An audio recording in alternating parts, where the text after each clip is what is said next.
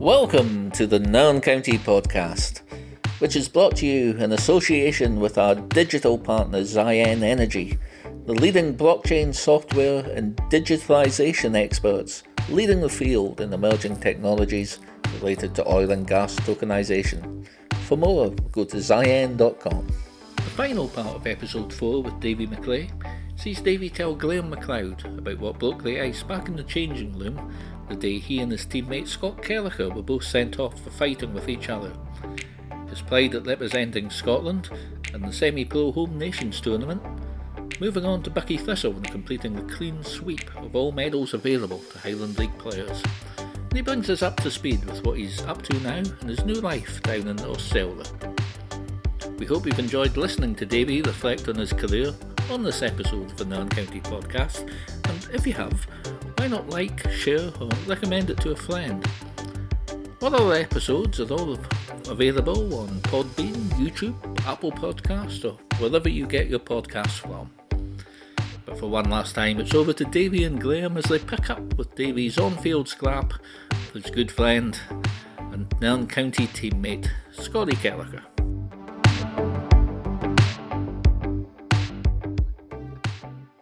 So you come back up, and it's the start of the following season. Quite a daunting match, uh, opening day away to Deveronvale, who are the reigning champions. We go 2 0 down, but we fight back. Uh, you score one of the goals. We get back to 2 2 just after half time. And you think, you know, we could maybe go on and get a point here or, or even win the game. Unfortunately, at the other end, the roof caves in a little bit and we concede three goals in, in about a 10 minute spell. And then, well, I'll let you maybe fill us in with what happened after that. yeah. So um, it's funny. I actually, when I had a chat to you about um, the podcast and everything else, I uh, went back and listened to Carl Donaldson's one, and he was saying how Kel and I were probably the least two guys in the team that would be fighters, and he's not far from the truth. I tell you, like I think everyone knows the story. From my point of view, we've just got back into the game. I remember we got a free kick and we were right up the right hand side. And I, I touched on it earlier. Deveronvale, we used to get spanked by them. I don't know what it was about them. They used to just come in and absolutely hammer us. Good side, don't get me wrong, but we just used to fall pieces against them. And I thought, you know what, we've got right back in this game here and we've got a chance. We're playing the champions. It's flag day. They basically disrespected us in the warm up and everything else. They basically took up half the pitch with photos and all. I was like, I, I was I was delighted we got back in the game. I was right up for giving them a get this up you sort of thing. And um, we got a free kick. And I remember Kells over the free kick on the our right hand side, and I'm pretty sure he was playing sweeper at the time, so I don't yeah. know what the hell he was doing up there. But instead of whipping it in the box, where we've got like Brooksy and Bobo and all these boys ready to attack the ball, plays a short one. I think it was to Willie Barron. It's a short pass, gets cut out, way up the park they go and they score. So just before kickoff again, I was like, Kel, put the ball in the box. What the hell are you doing? And I remember him saying, I gave it short, I gave it short. It wasn't me that lost the ball. And I just remember shouting back, put it in the box, just put it in the box for free kick. Look at the boys we've got.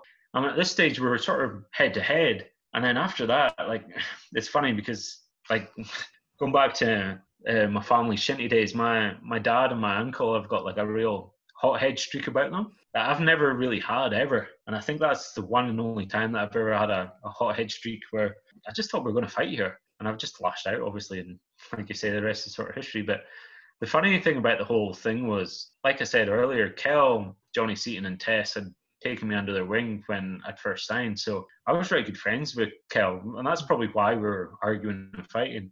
I remember going in, now Bryzy sort of was the, I don't think he was playing that game, and he was the one that sort of pulled me in afterwards and pulled me into our change room. And I think Kel got put into the, the home dressing room just to split us up.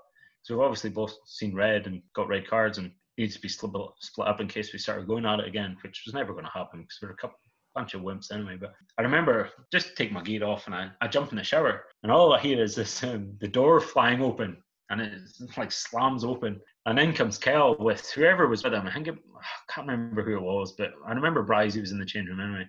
And then he comes and he's like, MacRae, where the fuck are you? Sort of thing. Come on then, if you still want to go, come on.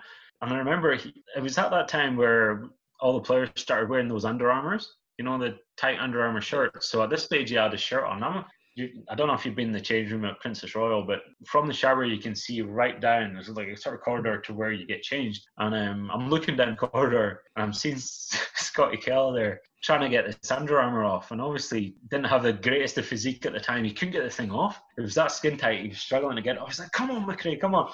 And there was four of us there, and we all just started pissing ourselves laughing because the, the stupid fucker couldn't get off his over his head. So uh, it, it, just sort of broke the ice. And I think, I've, like honestly, we were sitting down like two minutes there laughing about. It.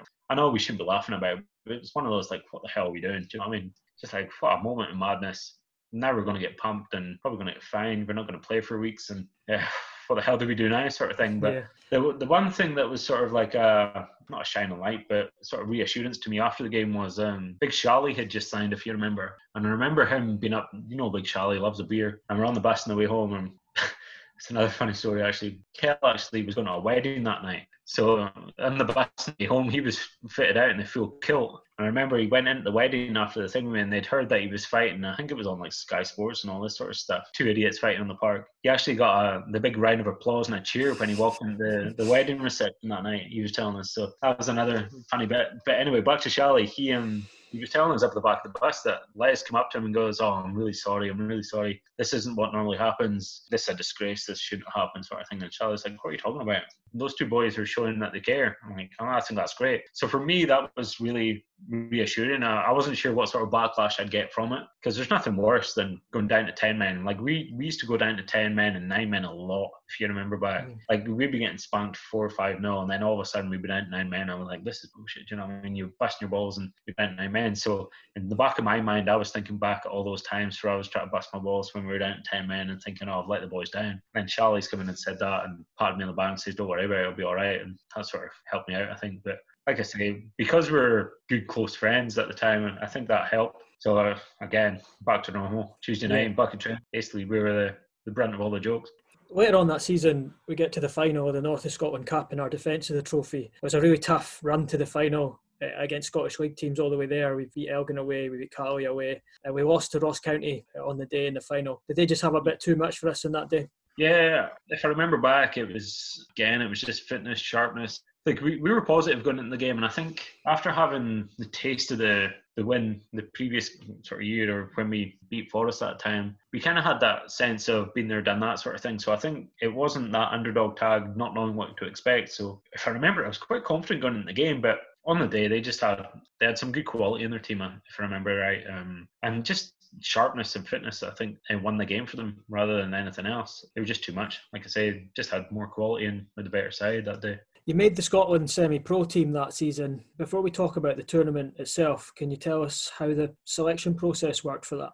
I think I'd been selected for the North Select trials the year before, and even possibly the year before, if I remember right. But I always felt you had to do better than the Aberdeenshire boys to get anywhere in this. I always felt there was a bias towards them, but then again, they were the teams that were winning. They were the teams that were doing well. So that's maybe comes hand in hand. I always felt you have to go and do well in this trial, otherwise you're not going to get a look in. If I remember right, the trial was at Forres. I thought, well, I'm just going to go out here and try and express myself, do what I do, and try and not make a name for myself, but actually show that I can actually play in this side. And I remember doing well in it, and I think it was um, what's his name, Duncan from Fraserburgh. Charlie. Charlie, yeah, that's one.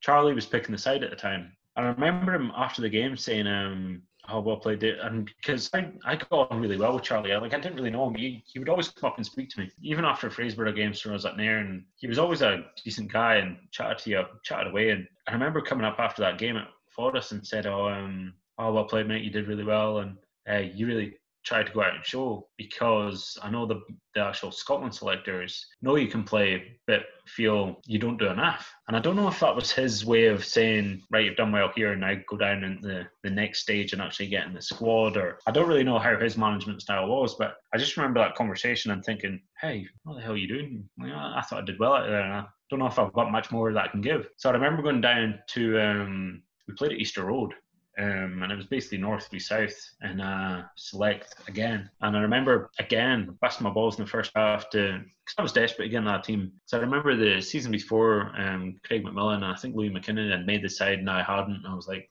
they've made the team and I haven't, so I want to get in this year, sort of thing. And I knew it was going to be up in Dingwall as well, so I thought extra bit extra to try and actually get in the side. So that um, trial match at Easter Road again, I felt like I did well in the first half, and like I always felt on a good good surface that I could play well. I was quite confident myself on a good surface. It was nice. This, I remember the season before I went down to Hearts, and I, I felt felt confident, but I just didn't feel myself that day. Whereas this Hibs not Hibs game, Easter Road game against the, the South boys, I just felt, you know what, I feel good today. I'm going to go out and do well. I remember going in at half time and Charlie pulled me aside again and saying, oh, like I said to you just after the Forres game, the guys upstairs just don't think you've got enough. And I was like, is this guy the wind up, or is he just trying to get the best out of me? Or I, I, I, don't know if that was just his management style, but I went out and I didn't. I don't think I played that well the second half because I was probably thinking too much about what he told me. But yeah, I made the side, and I was delighted to actually get in that Scotland side because that was quite a big thing for me at the time. Yeah, so the tournament comes round.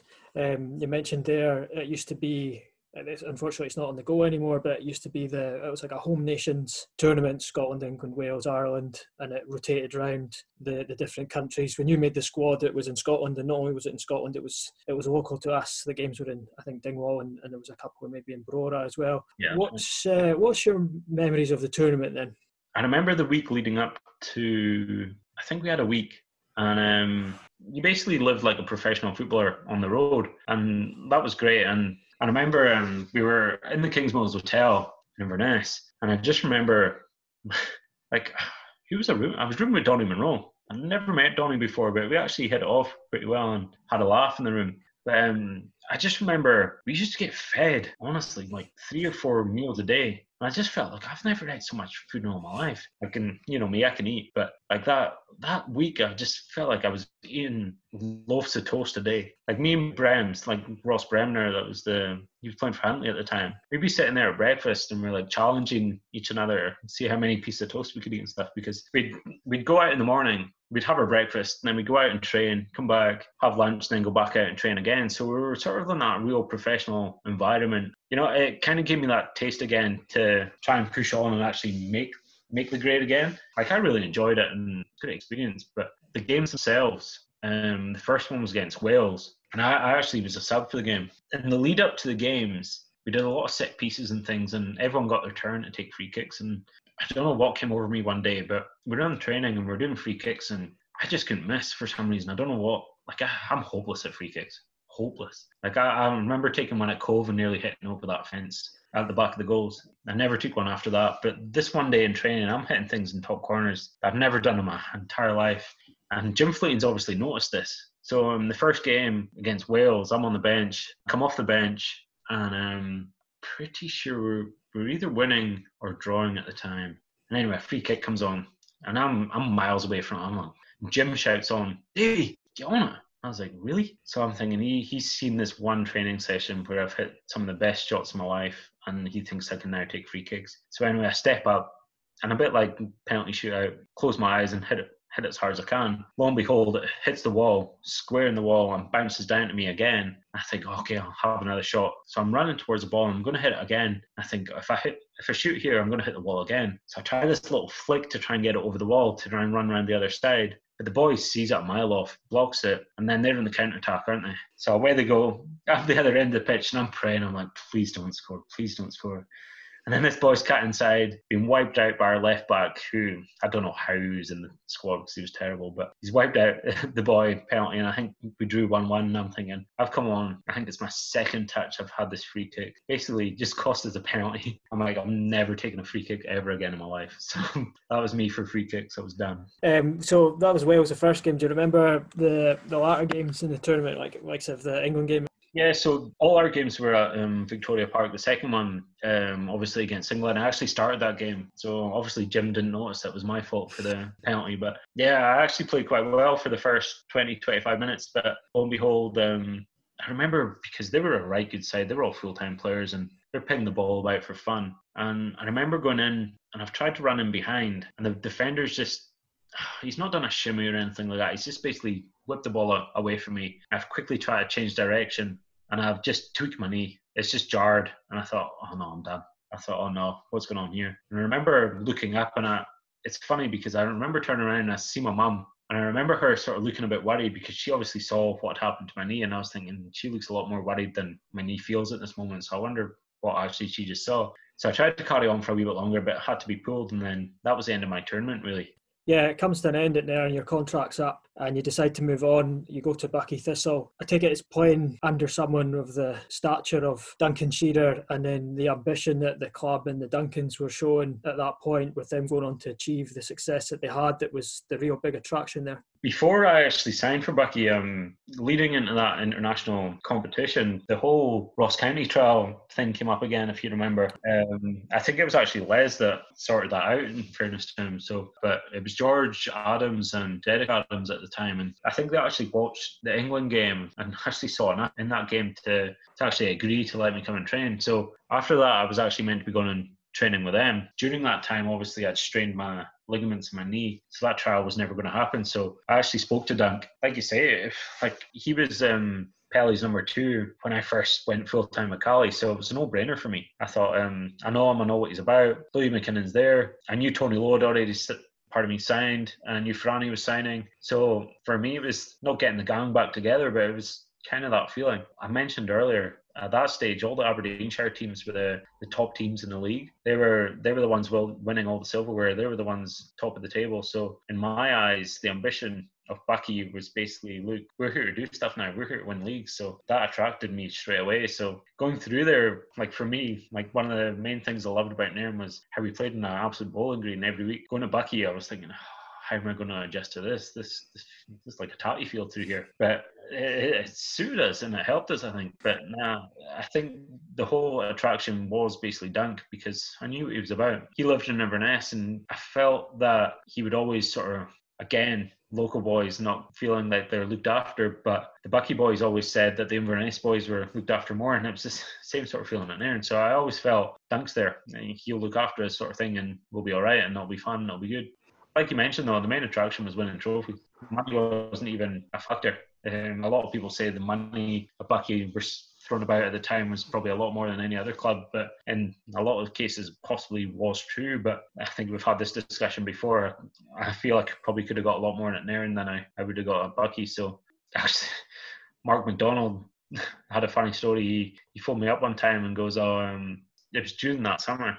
He's like, "Oh, Davey, I've had Peter speaking to me. I saw him in town today, and he's he's promised me he'll double my my wages if you you sign for an Nairn." I was like, "Get lost, he will not."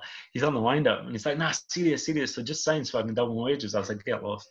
Did you have any other options at all? I think Robbie Williamson was at Elgin by that point. I think was there not a bit of interest there as well? Yeah, there was, but um, he definitely i don't know if he ever okay maybe i shouldn't be saying this but i do recall a phone call and obviously touching base he obviously saw the story in the, the paper because i remember um kind of got stitched up a little bit because obviously being local to inverness and the inverness courier and all that were all over the competition they they wanted a local guy to do a report on basically like a summary of the competition to sort of give it a bit of promotion so mm.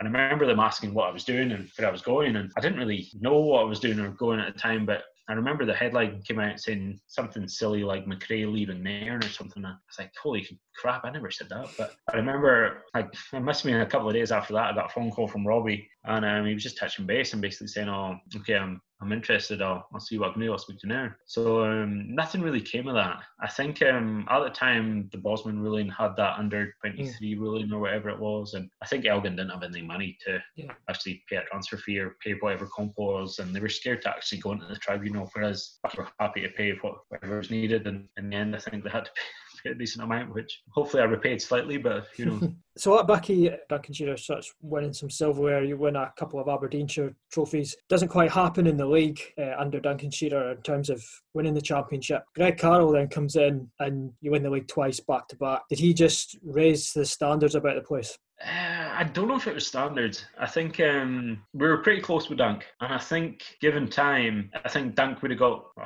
you never know. For me, Dunk probably would have got similar results. I think um, Greg bought players that were going to win football matches, like your Mobies, your Robbie Browns, all these type of players, real Highland League winners. Do you know what I mean? It, it, it just took us to that next level, and I think um, like I remember thinking back that it was one of those we didn't really like him that much, but knew had, respect for him because we knew that he he was doing it for the good of the team and doing it for the good to win football matches. All he wanted to do was win football matches, and as you saw, like got results. Yeah, so can't complain with his record. You know what I mean? So away from football, he was a decent guy. But then it was one of those switch on, switch off. When you were there, he was he was the boss. He his way, the highway sort of thing, and he kind of got on with it. So, like I say, it got results and on him got quite successful from it. You rounded off your trophy winning times with Buckie with the Highland League Cup, and so having won both Aberdeenshire trophies in the league already in your time at Buckie, the North of Scotland Cup with us, and the Inverness Cup with Caley Thistle, it meant you'd done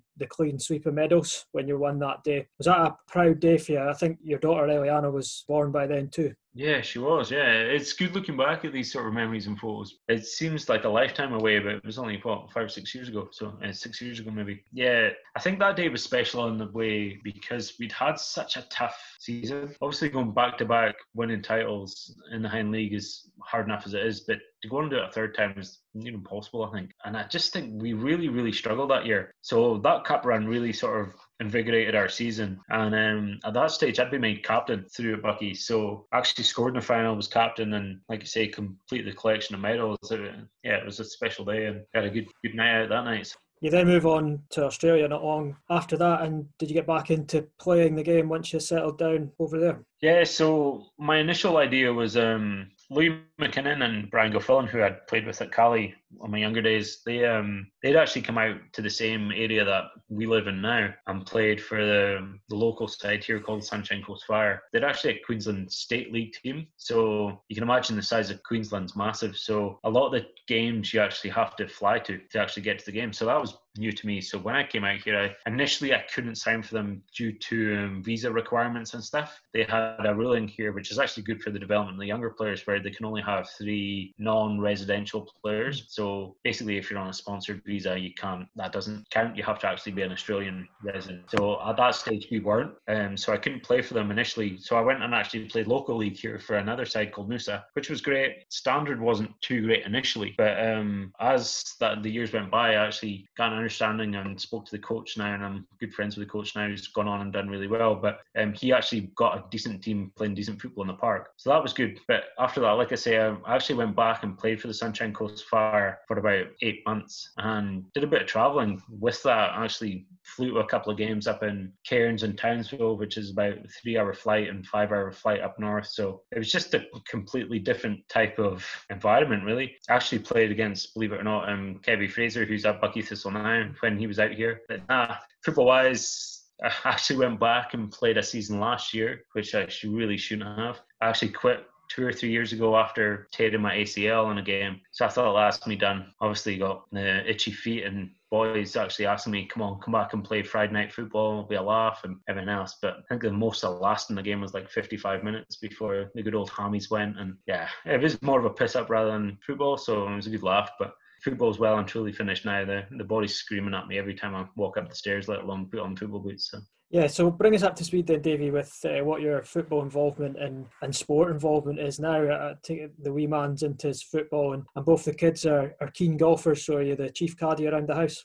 If I'm honest, I try to push the wee fella away from football. For me, I just had that feeling that I was going to be one of those dads that would stand at the side and scream at his son for not playing the right pass or doing the right thing. So for me, I was like, please just don't play football. And the more I said don't play football, the more he wanted to play football. So lo and behold, um, I ended up being his coach and coaching his team the last couple of years. But he's actually gone on to um, a better level now. So luckily for me, I can stop the coaching. He's actually getting coached by a proper coach now rather than his dad. And to stop me from shouting or telling him what to do on the pitch, I actually take a video camera so I don't speak or do anything while I'm doing the recording. So I record the games for all the other families. So that's my involvement with him. And um, like you said, the kids both play golf. My daughter plays to a pretty high standard now, so that takes up a lot of her time, and we do do a lot of traveling through that. So as long as she's happy or wanting to continue playing golf, we'll, we'll keep doing the competitions and enjoying that. So that's basically life now. Yeah. Is me pushing around a big pink golf bag on a golf course these days. So so finally, Davy, a clean sweep of Highland League medals.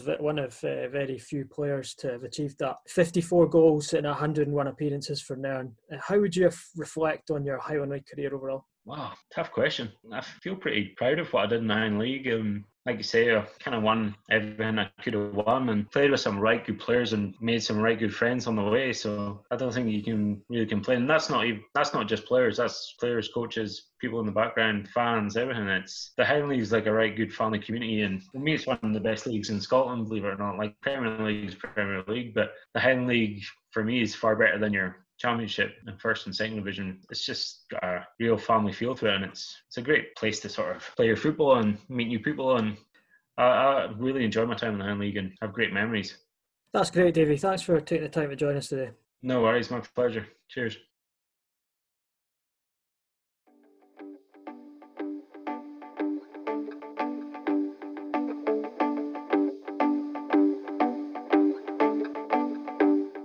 Nairn County podcast is brought to you in association with our digital partners, Ziyen Energy.